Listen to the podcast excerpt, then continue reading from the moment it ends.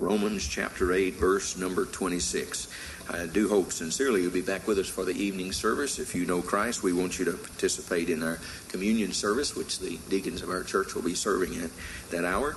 And then want you to hear God's Word. Brother Mike Campbell will be sharing that with us. Hope you'll bring your Bible along and join us at 6 o'clock this evening. And choir, back to our 5 o'clock practice. In prayer downstairs, 5.30. And you're welcome to join in those as you can. I do hope that uh, you'll be praying for other folks in our fellowship. Many folks who've been sick are better, but we still have some who are not. And so please keep praying for them if you would, that they'll be able to get back here with us very, very soon.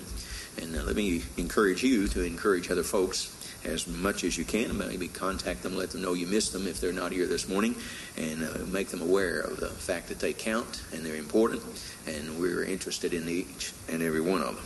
Now to Romans chapter 8 this morning. We read verses number 26 through 30, if you would.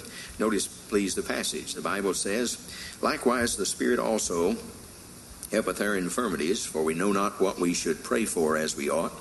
But the Spirit itself, or Himself, maketh intercession for us with groanings which cannot be uttered. And He that searcheth the hearts knoweth that what is the mind of the Spirit, because He maketh intercession for the saints according to the will of God. And we know that all things work together for good to them that love God, to them who are the called according to his purpose. For whom he did foreknow, he also did predestinate, to be conformed to the image of his Son, that he might be the firstborn among many brethren. Moreover, whom he did predestinate, them he also called. And whom he called, he, them he also justified. And whom he justified, them he also glorified.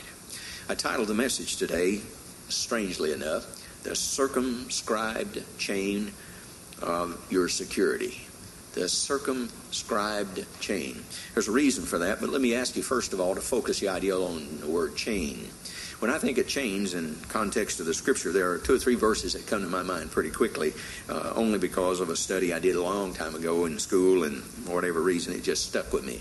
One of the things is, is I think of the story of Joseph. You know, in the Old Testament, Genesis chapter number 41, when uh, Joseph, at age of 17, was put in a pit and sold down into Egypt. And um, when he was in Egypt, of course, you know the story how he was put in prison and he got out, and then he was elevated to one of the highest ranking positions outside of the position of Pharaoh that he could have been placed in. And in the context of that, the Bible says that when the Pharaoh lifted him up and gave him this honorable position, it says the Pharaoh took off his ring from his hand and put it upon Joseph's hand, and he arrayed, arrayed him in vestures of fine linen and he put a gold chain about his neck. The fact of the matter is, the same thing, almost the same thing, happened when Daniel was uh, in Babylonian captivity. Same situation. As you recall, there was a vision that came to the, the king there, and uh, he couldn't get his magicians and his worldly pagans to tell him what it meant. And so they said, "Well, we know a guy. There's a guy here in the in the kingdom. His name is Daniel, and somehow he has connections, and and he can tell you what that thing meant." And so they call in Daniel, and the story goes in Daniel chapter five, verse number sixteen. He says. First off, he says, I have heard of thee that thou canst make interpretations and dissolve doubts. Well, that'd go well in any society, wouldn't it? He said he can dissolve doubts. Now, if thou canst read the writing and make known to me the interpretation thereof, thou shalt be clothed with scarlet and have a chain of gold about thy neck, and shall be the third ruler in the kingdom.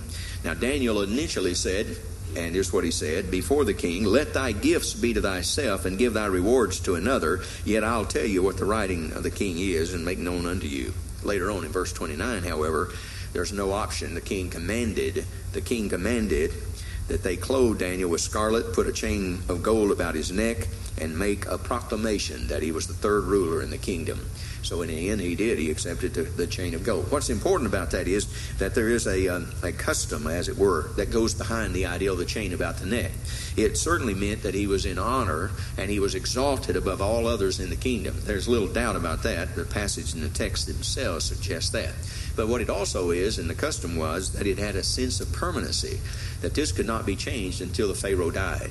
If the Pharaoh died, then the process was, the possibilities were at least that the chain of gold could be removed and somebody else could uh, be put in that position. But as long as the Pharaoh was alive, that, that chain of gold said this is a permanent position and this is a permanent proclamation and nobody is allowed to change it. That's sort of a, a rule of the law among those pagans. Fact of the matter is, it lends itself to the same truth in Proverbs chapter 1 in verse number 8, where the Bible says, My son, hear the instruction of thy father, and forsake not the law of thy mother, for they shall be an ornament of grace unto thy head, and a chain about thy neck. What that's talking about is the permanency of God's Word being given so that it has an ongoing effect and the ideal of instruction and law, etc. But there is a negative connotation with chains that come to my mind, and that's the one that's written in Jude. Jude only has one chapter, and in verse 6 it says, The angels which kept not their first estate, but left their own habitation, he hath reserved in everlasting chains under darkness, under the judgment of that great day. That means that this very hour, somewhere, somehow, there are some angels that are being reserved in darkness and they're being, as it were, held in everlasting chains. Now, I don't understand all that, but I believe it. You know, the Bible says it, so end of the discussion. That's what it says. I believe it. Well, the fact of the matter is, the whole thing about a chain, I think, corresponds to the text of Romans chapter number 8. And I'll point that out, I hope, very carefully to you. But let me first of all explain what the word circumscribed means. If you go to your dictionary, any good dictionary will tell you that the word circumscribed carries the ideal of something that's definite, something that's fixed, and something that is totally determined. It's not left to whim, it's not left to chance, it's not left to luck. Circumscribed means this is an absolute fixed issue.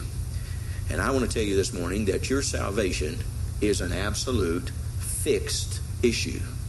It is not left to whim or, or some kind of floating factor that you thought maybe that you somehow could uh, influence or control. It's not left that way.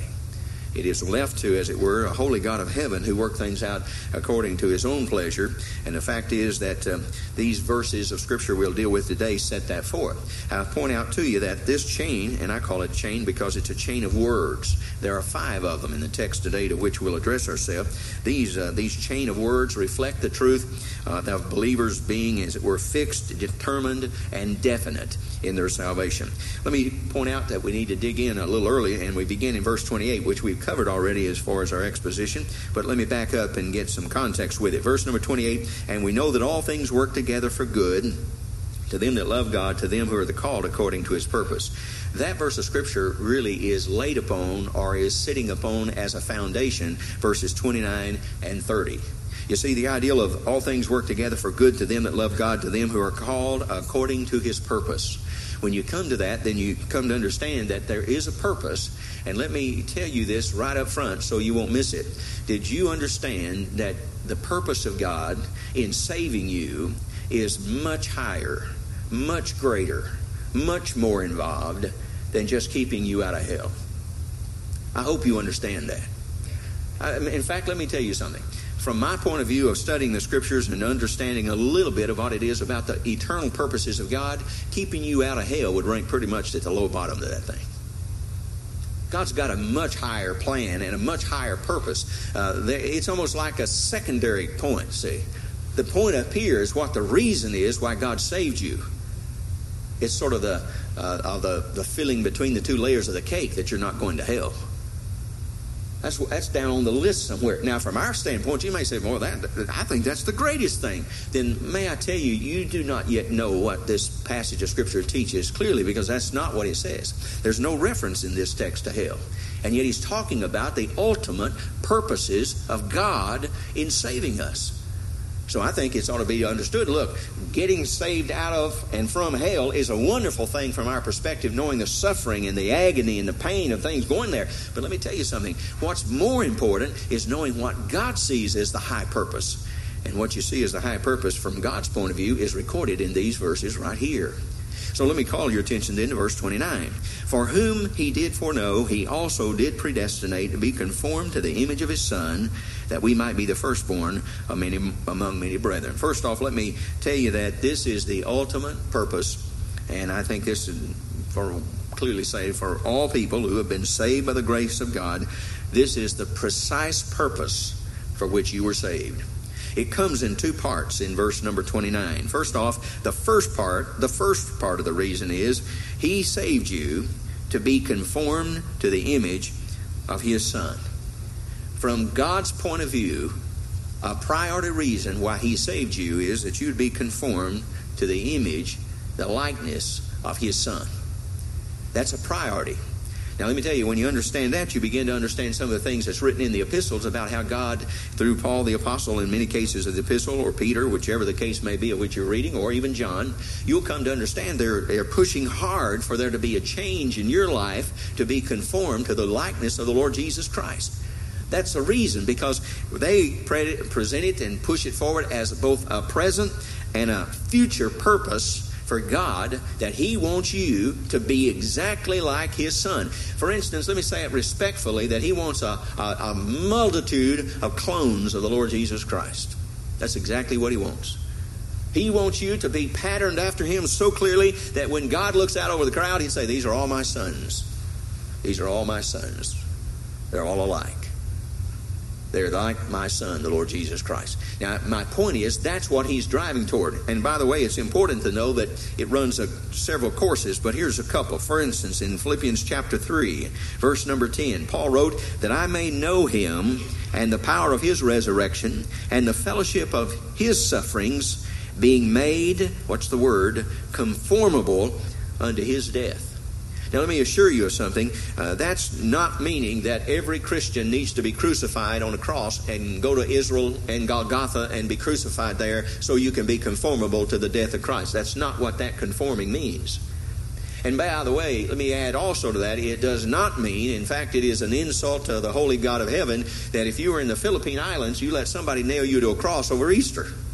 It does not mean that. It does not suggest that. It's not at all what it's talking about. What it's talking about is that in the context of uh, Philippians chapter 3, verse 10, you may understand it better with this word in Colossians chapter 3. For ye are dead, and your life is hid with Christ in God.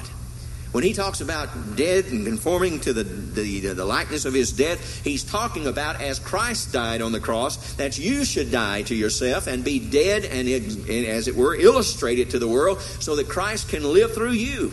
And what he's saying by that, in a simple sense, is the more closely we reflect God's eternal purpose for us is when we die to self and act more like Christ. The more you act like Jesus Christ, the more you're fulfilling his purpose for you both now and later. And there is a later, because Philippians chapter 3 and verse 21 says, Who shall change our vile body? Get the word change? He will change our vile body that it may be fashioned like unto his glorious body, according to the working whereby he is able even to subdue all things unto himself. Someday, when Christ returns, his point is that he'll change your vile body. He's not only going to change your person, He's going to change your body. And all of them are going to be just like the Lord Jesus Christ. I'm telling you, when you get to heaven, it's going to look like a whole crowd of Jesus Christ people out there. That's His point. To the likeness of my son. I don't want anybody out there standing out as being different than my son. I want all of you to look like my son, act like my son, behave like my son. I want on your life a stamped image of my son the Lord Jesus Christ. Now, I'm telling you, that's what Jesus Christ came here to do is to get you to believe on him and then the father works in your heart to change you just like him. And the more that's happening the more you're fulfilling the ultimate purpose of which god brought you in the world and saved you in the first place for. And may i tell you that's an exciting thing to me to know that that's exactly what god's purpose is. Something else the second part verse number 29 says for the same thing says to be conformed to the image of his son. And here's the second part of that. The second part is that he might be the firstborn among many brethren. That seems like a strange thing, but let me see if I can help you understand it a bit better. The highest and greatest and most important purpose of saving people is God glorify the Lord Jesus Christ and Himself.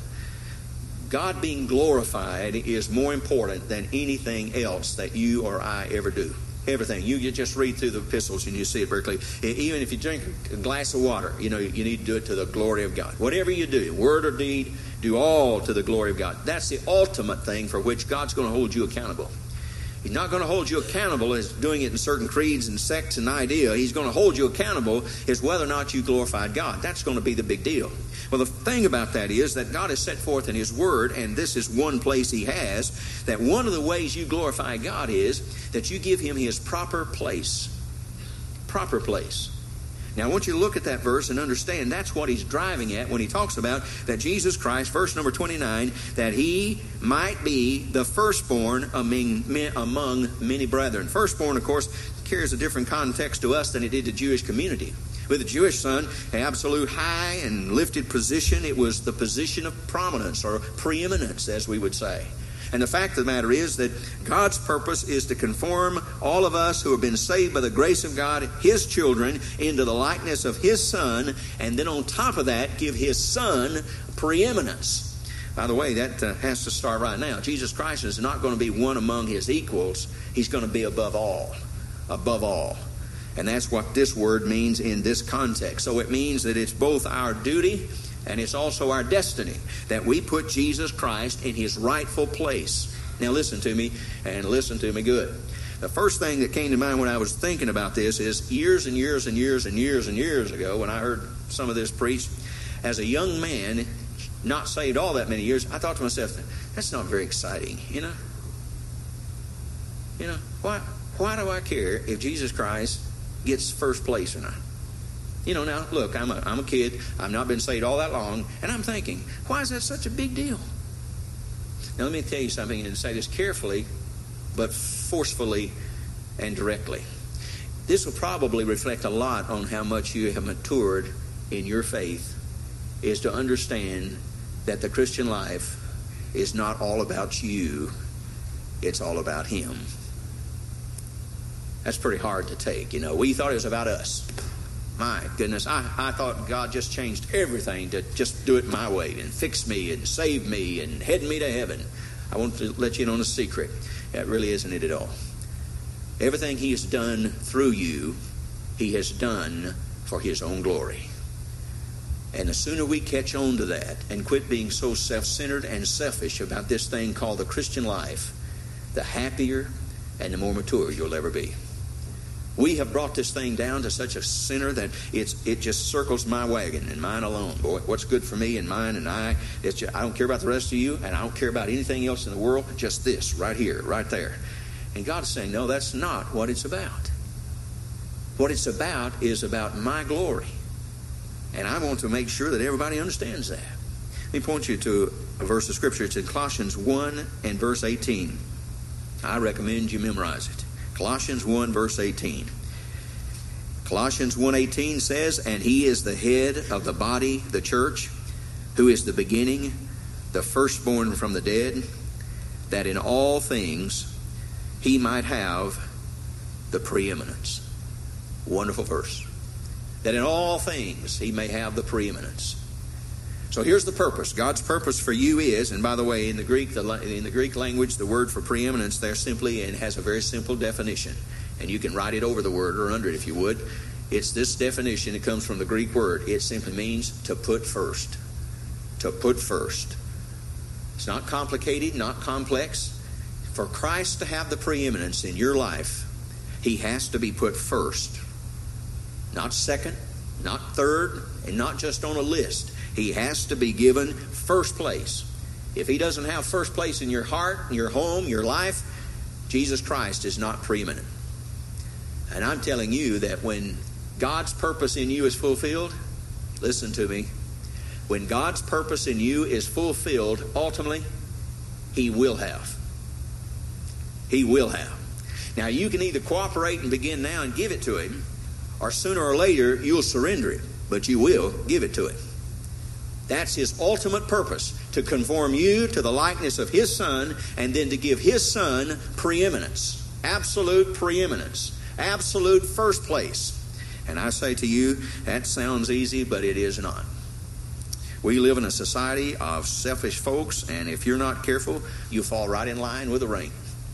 You'll get to thinking everything sort of works around you. I've never heard such foolishness in all my life over the last few weeks that we've heard about this uh, Terri Schiavo thing world thinks in such terms and have absolutely eliminated to, to, to the general population, what God thinks about this.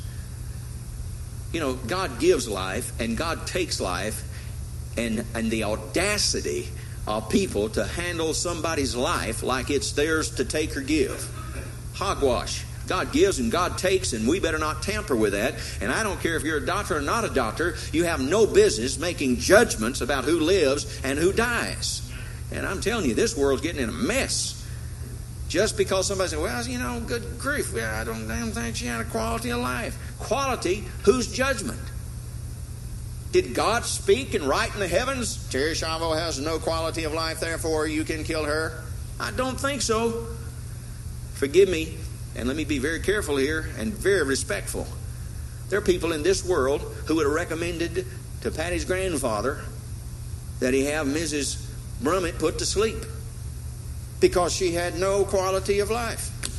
She's put in a four wall room with a door on it, and she had absolutely no comprehension, understanding of who was out there, who they were, what they were doing, and why they were there. And most folks say that's not quality of life. Take it.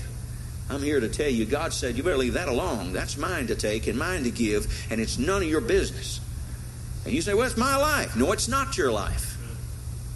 It's God's life that He gave to you for which you're going to someday answer. And I'm appalled in our society and even in the Christian community. We've got this idea that we play by their rules. We don't play by their rules. We have a God in heaven who has written clearly, here's what I think about life. And if you just doubt that, didn't think of all the millions of babies that could have been adults, by the way, who could have been paying into Social Security. Did you realize we'd not have a mess with Social Security right now if we had not killed all those people? we wouldn't have any problem. Instead of there being three to one pay in, and back years ago, 47 to one, we'd have 50 paying in. But we had the audacity to kill millions and then squawk about the problem it brought. You see, America's been good about that. We don't think about the outcome, we don't think about the ramifications. We just think this is what we're going to do right here, right now. By the way, it's the same thing about people, and Brother Jim, I think, asked me about this flag. It's half staff this morning. You United Baptist Church will not lower the staff of this flag for the, the Roman Pope any more than we would the president of the Mormon Church. You forgive me, I don't recognize Rome as another state just because they have millions and millions and millions of people who follow their religion. If they want to go to Nashville, Tennessee and recognize the Southern Baptists, and if they want to go to other parts of the country and recognize conservative Bible believing people and the headships of their, their ministries and denominations, then I'll recognize the Pope until I don't do that. I don't do that. And I think that's hypocrisy of the highest order for our country to ask us people to lower their flags because of a Catholic Church leader dying. I mean, that's awful. And I'm appalled that they would ask us to do that. I respect him as an individual, and who wouldn't? Gracious man, I'm sure. But I pray for his family. And if he believed everything that he said he believed, the man's not in heaven tonight or today. He's in a devil's hell. And I don't say that with glee. But if he believes and practiced and his heart talks about, believed, and embraced what he says and teaches as a Catholic church would, man's not trusting Jesus Christ and Christ alone in his sacrifice. He's trusting a repeated Mass, which is a reproduction of the sacrifice of Christ on the cross.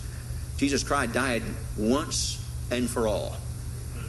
Not once and again every time Saturday morning or Sunday morning Mass takes place. Do not believe that those wafers become the flesh of the Lord Jesus Christ and that juice becomes the blood of the Lord Jesus Christ to be once and again sacrificed. Once is enough.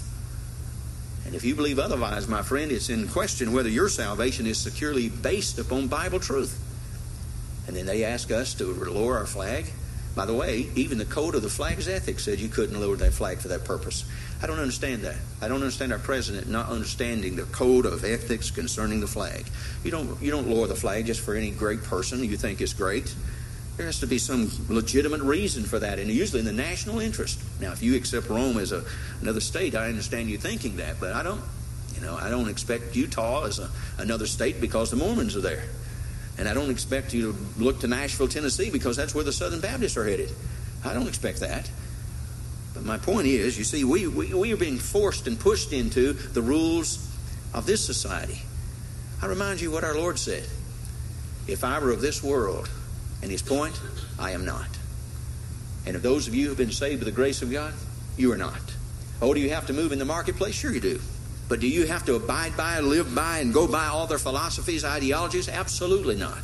And if you do, you'll be as confused as a termite in a yo-yo about every ethical issue that's on the table as is this world's proven just this last week about Terri Schiavo. We don't follow their directive. We don't follow their mandates. We follow the mandate that's set forth in God's Word. And by the way, so very important here that we talk about this thing about preeminence because it literally is the idea that uh, in verse number 29 of Romans 8, that he might be the firstborn among many brethren. I, I usually would ask this question in a, in a context of like saying, uh, when uh, the last president was running for uh, his reelection, did you do anything to help him get elected? And some folks in this room say, yeah, I did. I voted for him. Or, or I handed out some literature for him. Did you know that's basically the ideal of what's carried in Romans 8 29 here, the second purpose? You see, what the point made is is uh, is to give him preeminence, to give him the first place, and that's what you worked for if you did that. You worked to put the president of the United States in first place in the position to which he was seeking. Our Lord says, "I want you to put me in first place and do whatever you've got to do to do it." Now, look at this carefully. You see, it might be easy for you to work to elect a president. It's going to be tougher for you to put the Lord Jesus in preeminent position and leave him there. Because everything about you is going to fight that.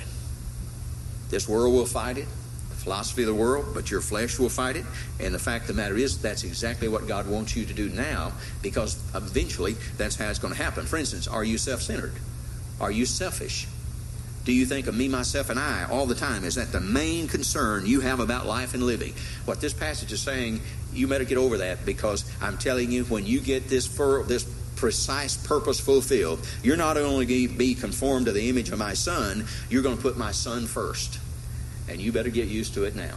And that's why the scriptures encourage it. Again, there's the passage, for instance, in Philippians chapter number 2. In Philippians chapter 2, in verse number 8. Paul wrote it. He said, And being found in the fashion as a man, he humbled himself and became obedient unto death, even the death of the cross. Wherefore God also hath highly exalted him, or put him up higher, and given him a name which is equal to every other name. Is that what it says? Above every other name. That at the name of Jesus every knee should bow of things in heaven, of things in the earth, and things under the earth, and that every tongue every tongue should confess that Jesus Christ is Lord to the what? Glory of the Lord. You see, it all goes back to His glory. And the point made is that someday, at some point, with everybody, they're going to say He is the preeminent one. He's number one. Now, you can either do it now or you can do it later, but you're going to do it. And my point is, that's exactly why you were saved. And see, we miss that. We don't think about that as being that important a deal. It is important. And every time a preacher gets up and tries to get you to put Christ first in your life, you thought it was just some insignificant challenge that was okay for the moment. I'm telling you, it's an eternal cause. And it's going to be realized one way or the other. But my point is, I think it'd be better to cooperate with God and say, God, I want what you want. And if that's what you want for my life, then I want to be conformed to the image of your Son. And I want to put, and I'm going to start putting the Lord Jesus Christ in first place right here, right now. Well, that's the first part. And we'll see how much we can get in the last part. Look, if you would, at verse number 29. Now, not only what I call the precise purpose God has for you, but I want you to see now the chain that we talked about, this circumscribed chain. It's in verse number 29 and following. He says, verse 29, for whom the Lord, or for whom he, the Lord, did foreknow, he also did predestinate. Verse 30, moreover, whom he did predestinate, them he also called. And whom he called, them he also justified. And whom he justified, them he also glorified. What I would think and I hope you'll see as you look at those words, these words make up a chain. Five links in this chain. And as you look at it, I hope you see it as the steps that God has taken to get His purposes in your life fulfilled. To get you conformed to the image of His Son and to get you to give Jesus Christ preeminence, here are five steps that he's taken to make sure that happens. And by the way, uh, this chain, as we look at it, you need to understand three things about it that just jump out at me when I read them every single time. First of all, and they all start with you, or at least I alliterated them that way so you could remember them. Number one, this chain is unbreakable. That's encouraging to me. You see, it's unbreakable. You can't you can't change any of this. That's why we use the word circumscribed. It's fixed. It's it's definite. It's determined. It's not up for vote. This is a circumscribed chain. This is fixed. And what he's saying is every Christian fits into this. And this chain, as it were, sort of circles you. And if you've been saved by the grace of God, all five of these links make dead sure that nothing can ever change you from Jesus Christ. You're fixed. You're determined and it is definite. So the first thing is don't forget it's unbreakable. The second thing you should see, and you should be able to see it just by looking at the ver- the words, verses 29 and 30, is that it has total unity. You see here in the words that he used in verse 29 for, for whom he did foreknow he also he also did predestinate verse 30 moreover whom he did predestinate he also called he also justified he also glorified you notice two things about there is a unity, and the reason is very simple because God's doing all of it. Do you notice man doesn't do anything in these five links in this chain? Man doesn't do any of them. God did the predestinating or foreknowing. God did the predestinating. God did the calling. God did the justifying. And God does the glorifying. Man didn't do a thing. Salvation is not of man, salvation is of the Lord. And we need to get a good grip on that. We somehow lose grip of that. It's of the Lord, and He did it all. He did the whole 10 yards. And the point made here is this thing is in total unity, and it's because God's in charge of it. Everything God's in charge with always is perfectly balanced in perfect unity. There's a third thing, though, and that is unmistakable tense. Especially true of the latter, but it is written in a sense, it's all past tense. For whom He did foreknow, he also did predestinate, verse 30. Whom he did predestinate, them he also called and whom he called, them he also justified, and whom he justified, them he also glorified. Point made is that even though, and in some of these cases, as with the word glorified, even though glorified is a future tense kind of, or a future ideal for us, from God's vantage point, all of these are past. They're all done deal when he looked down the corridors of time and saw what was going on, and God made judgments and decisions and what have you, the point made is he lock, stock, and barrel sealed you for all eternity. And his sealing you for all eternity had two purposes. One, conform you to the image of his son, and two, help you make Jesus Christ preeminent in your life. That's his purpose. And he did it all with one sweep. And that's why I say to you that it's awfully easy for us to think of salvation as just this moment, that this instantaneous thing. That's not it at all. Before any sinner ever comes to the New Life Baptist Church, sits under the preaching of God's Word in Sunday school or worship service, let me cue you in on something. Before the foundation of the world, before the foundation of the world, you were chosen.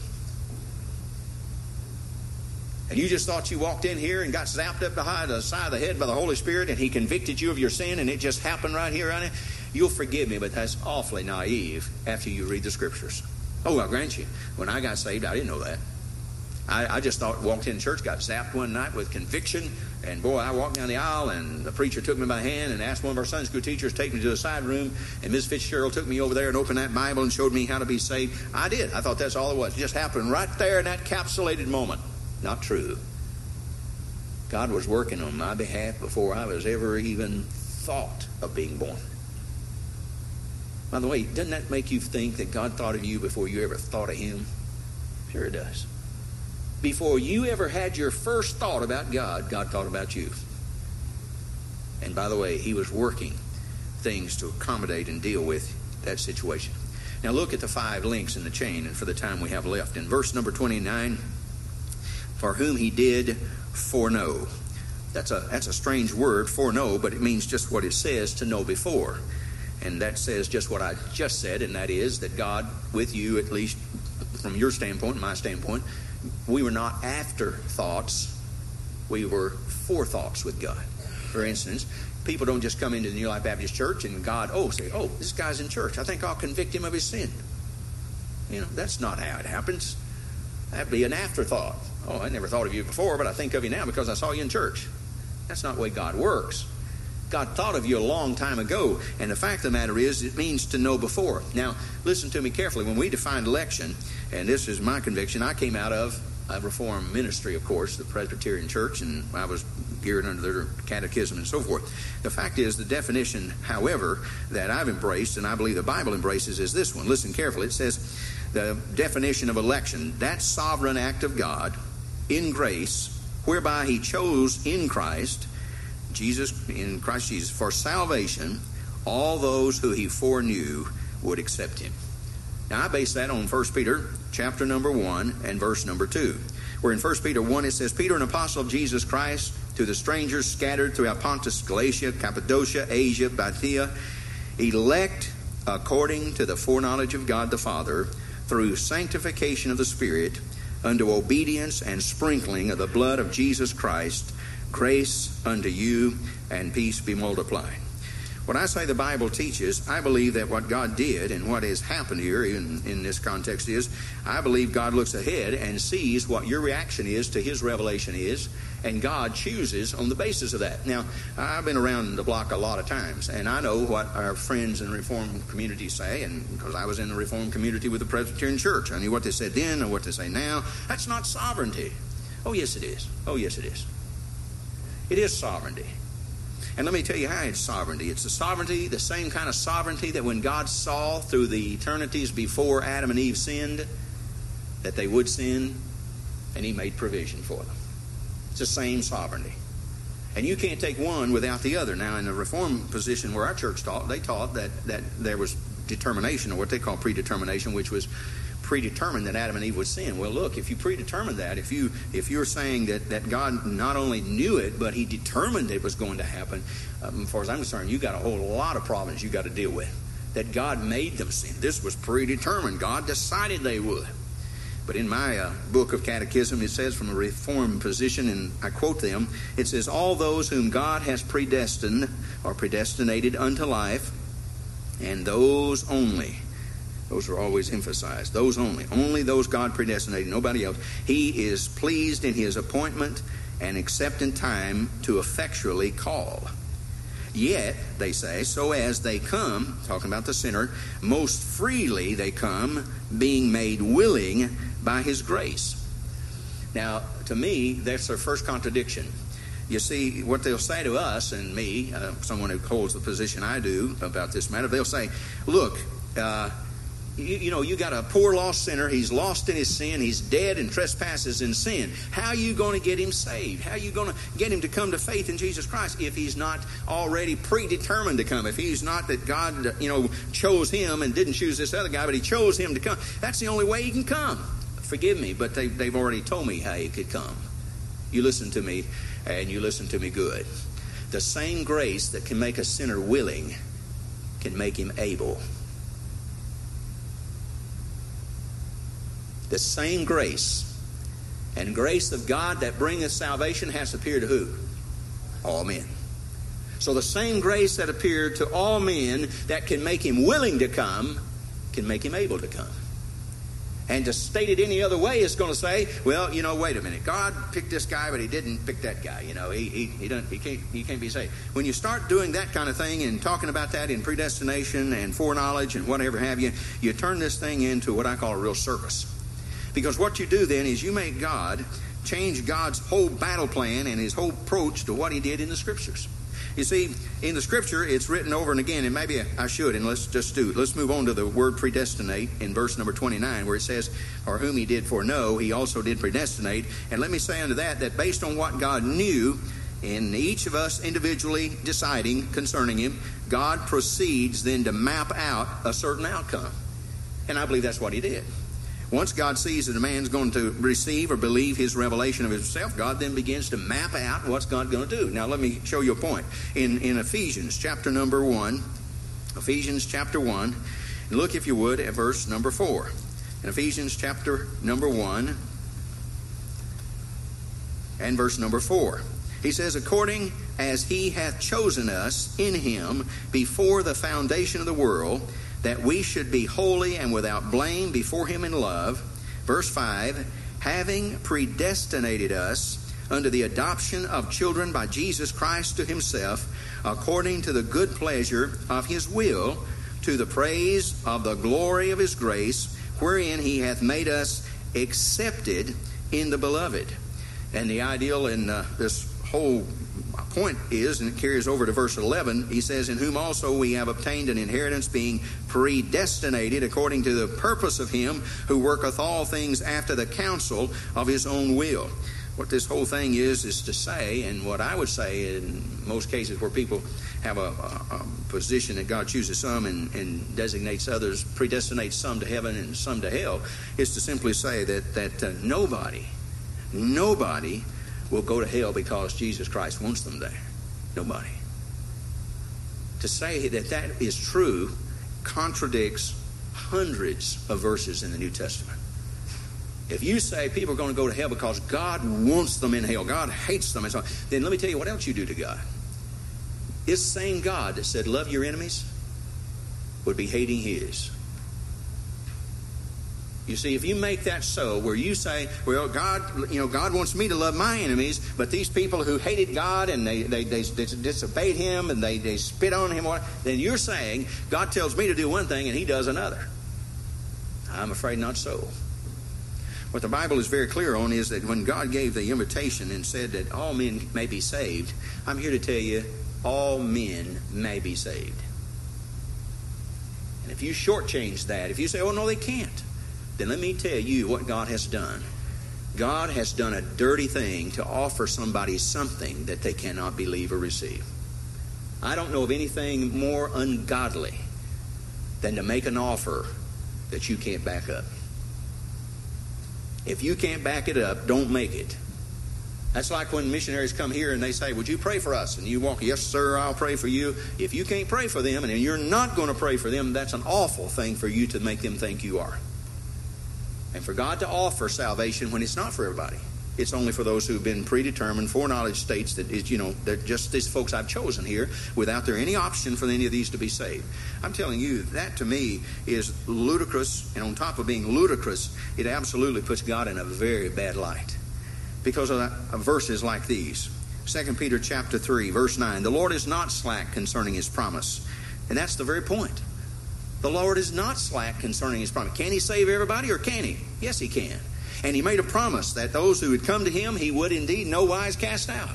The fact, fact of it is, the Lord is not slack concerning his promise, whether it's about his return, whether it's about his salvation, as some men count slackness, but in his long suffering to usward, not willing that any should perish, but that all should come to repentance. It says, and it says it equivocally, all men would come. There's also the verse in 1 Timothy chapter number 2 verse 4, who will have all men to be saved and to come unto the knowledge of the truth, all men. 1 John chapter 2 verse number 2. He is the propitiation for our sins and not for ours only, but also for the sins of the whole world. The whole world. Not just a few Baptists, but a whole entire world. No one, and you get this down good, no one is predestinated to hell. Nobody. Or all of those invitations are absolutely foolish. It's foolish. It's malarkey. If those don't mean anything, then God was wrong in putting them in His Word to make a sinner think he could just get saved. And I say to you that whosoever will may come and is a legitimate, sincere invitation for salvation. And to think otherwise is to rout that thing of the real purpose and point of its intent. There's then that third word in Romans chapter number 8. In Romans chapter 8, he not only says that he did foreknow, but he also did predestinate. And then in verse 30, he says, Whom he did predestinate, them he also called. We know that the calling of God is with His Word, and we've dealt with this word before. In the context, we usually use the word effectual, but I'm not sure that's a good word for it. You know, uh, the, the scriptures aren't aren't really you know, they don't use that word effectual. We just pin that word on there to sort of give a distinction between what we call a general call. A general call is that when you sit in a service, if you were uh, come to a service and you heard the gospel and the Holy Spirit spoke to your heart, convicted you of your sin, that would be the Holy Spirit calling you. That's a general call, we'd say, or they would say. Then there's the effectual call, which would be the idea that it is that call which produces the actual fruit. That is, the Holy Spirit speaks, but you respond. And in fact, the call has been has blossomed and bloomed and has been effective in its purpose, and reality has come. But the Bible is also clear that there are people who were invited who did not come. Let me give you an illustration. This one comes in John chapter 5 when our Lord was speaking to a group of Jews. He said this, John 5:40, "Ye will not come to me that you might have life." You made a choice. I gave you an invitation and you refused to come.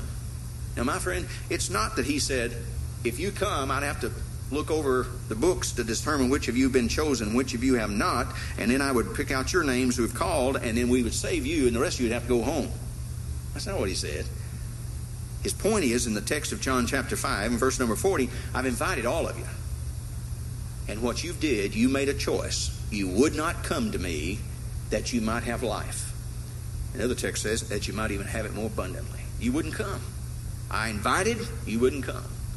It's the same basic illustration that's used over in the Proverbs, chapter number one, where he said, You know, I called, you wouldn't, you refused. Even though that text is sort of a personification of wisdom. The point made is its application is drawn from the New Testament, or New Testament draws application from that one to say that there are occasions when God spoke and worked and moved, and people say, Hey, I don't have anything to do with that. God won't be put off forever. God speaks and convicts, and if man doesn't respond, God said, That's fine, it's your call. God doesn't overrule your will, but God does mean what He said, and He invited you to come.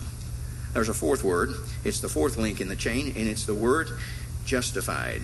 Whom He called, them He also justified. We dealt with this back in the early part of Romans, so I'll not deal in detail with it now, just to say simply what it means is to create or make us into a right standing with God. And it's all God's work to make us to conform to that. And so, consequently, in light of that fact, those whom he justified is then brought to the latter part of those he glorified. I don't know personally everything that's involved with this last one. I don't know everything that's involved with being glorified.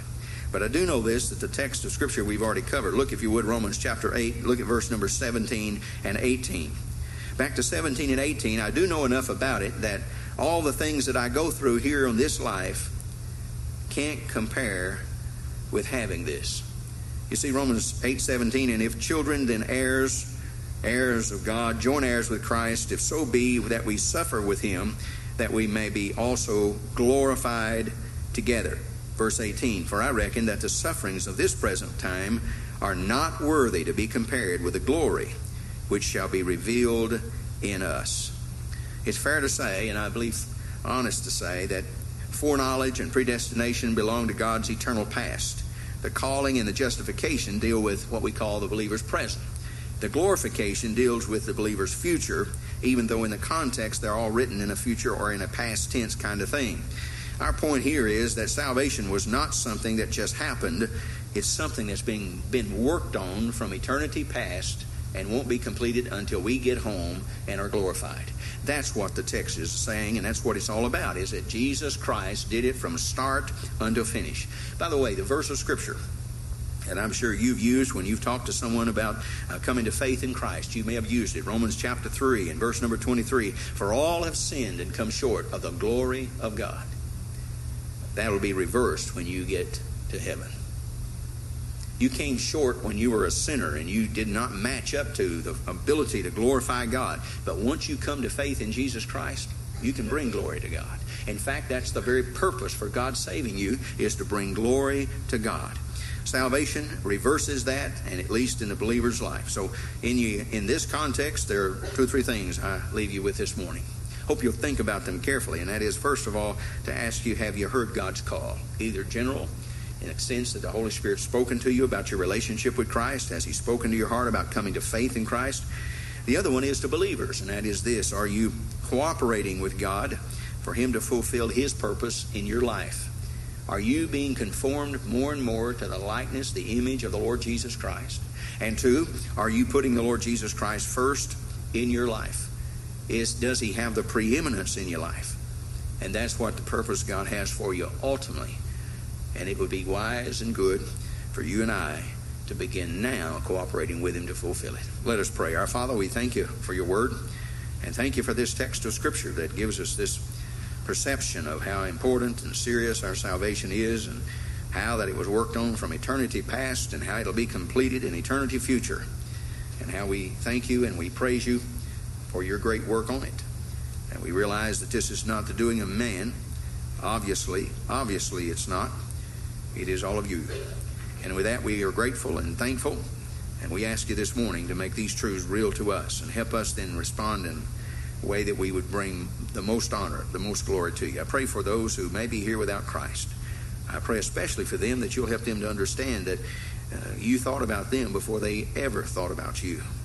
And you will begin to plan and map for them the work that you are doing in their hearts and bringing the Holy Spirit across their path to speak to them using your word.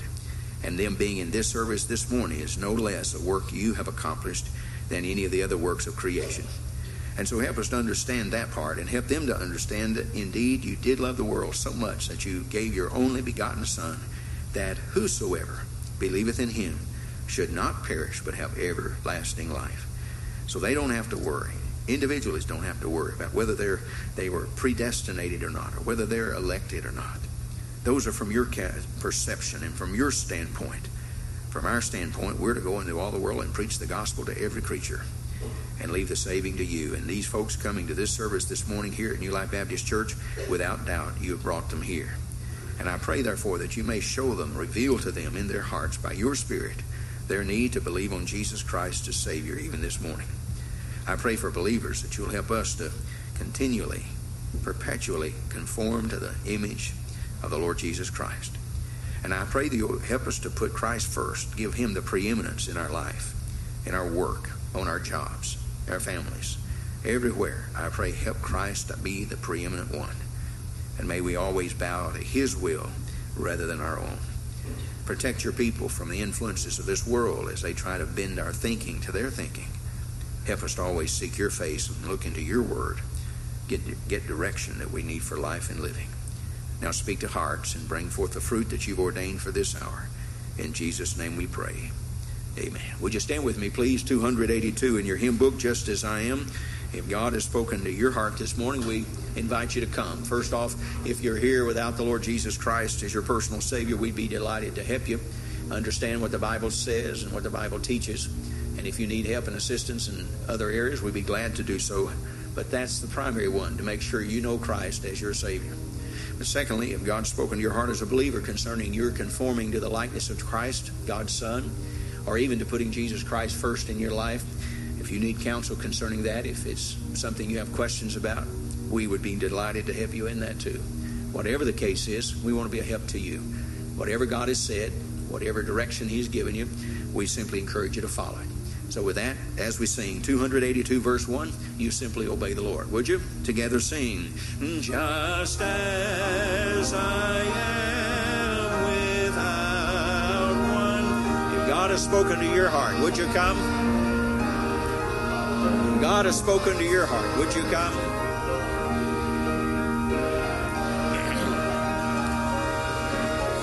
God has spoken to your heart, would you come?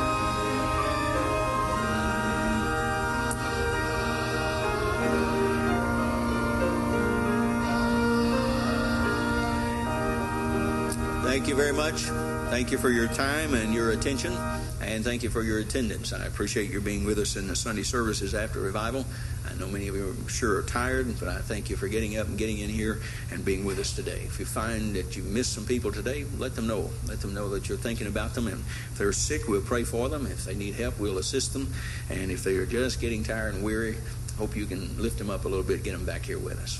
Hope you will be back for the evening service, 6 o'clock. Brother Mike will be speaking, and then we'll observe communion in the service, so hope you'll come and join us for that. With that said, let's bow our heads in prayer. Father, thank you for your word and opportunity we have to hear it taught, preached in Sunday school, and now the worship service.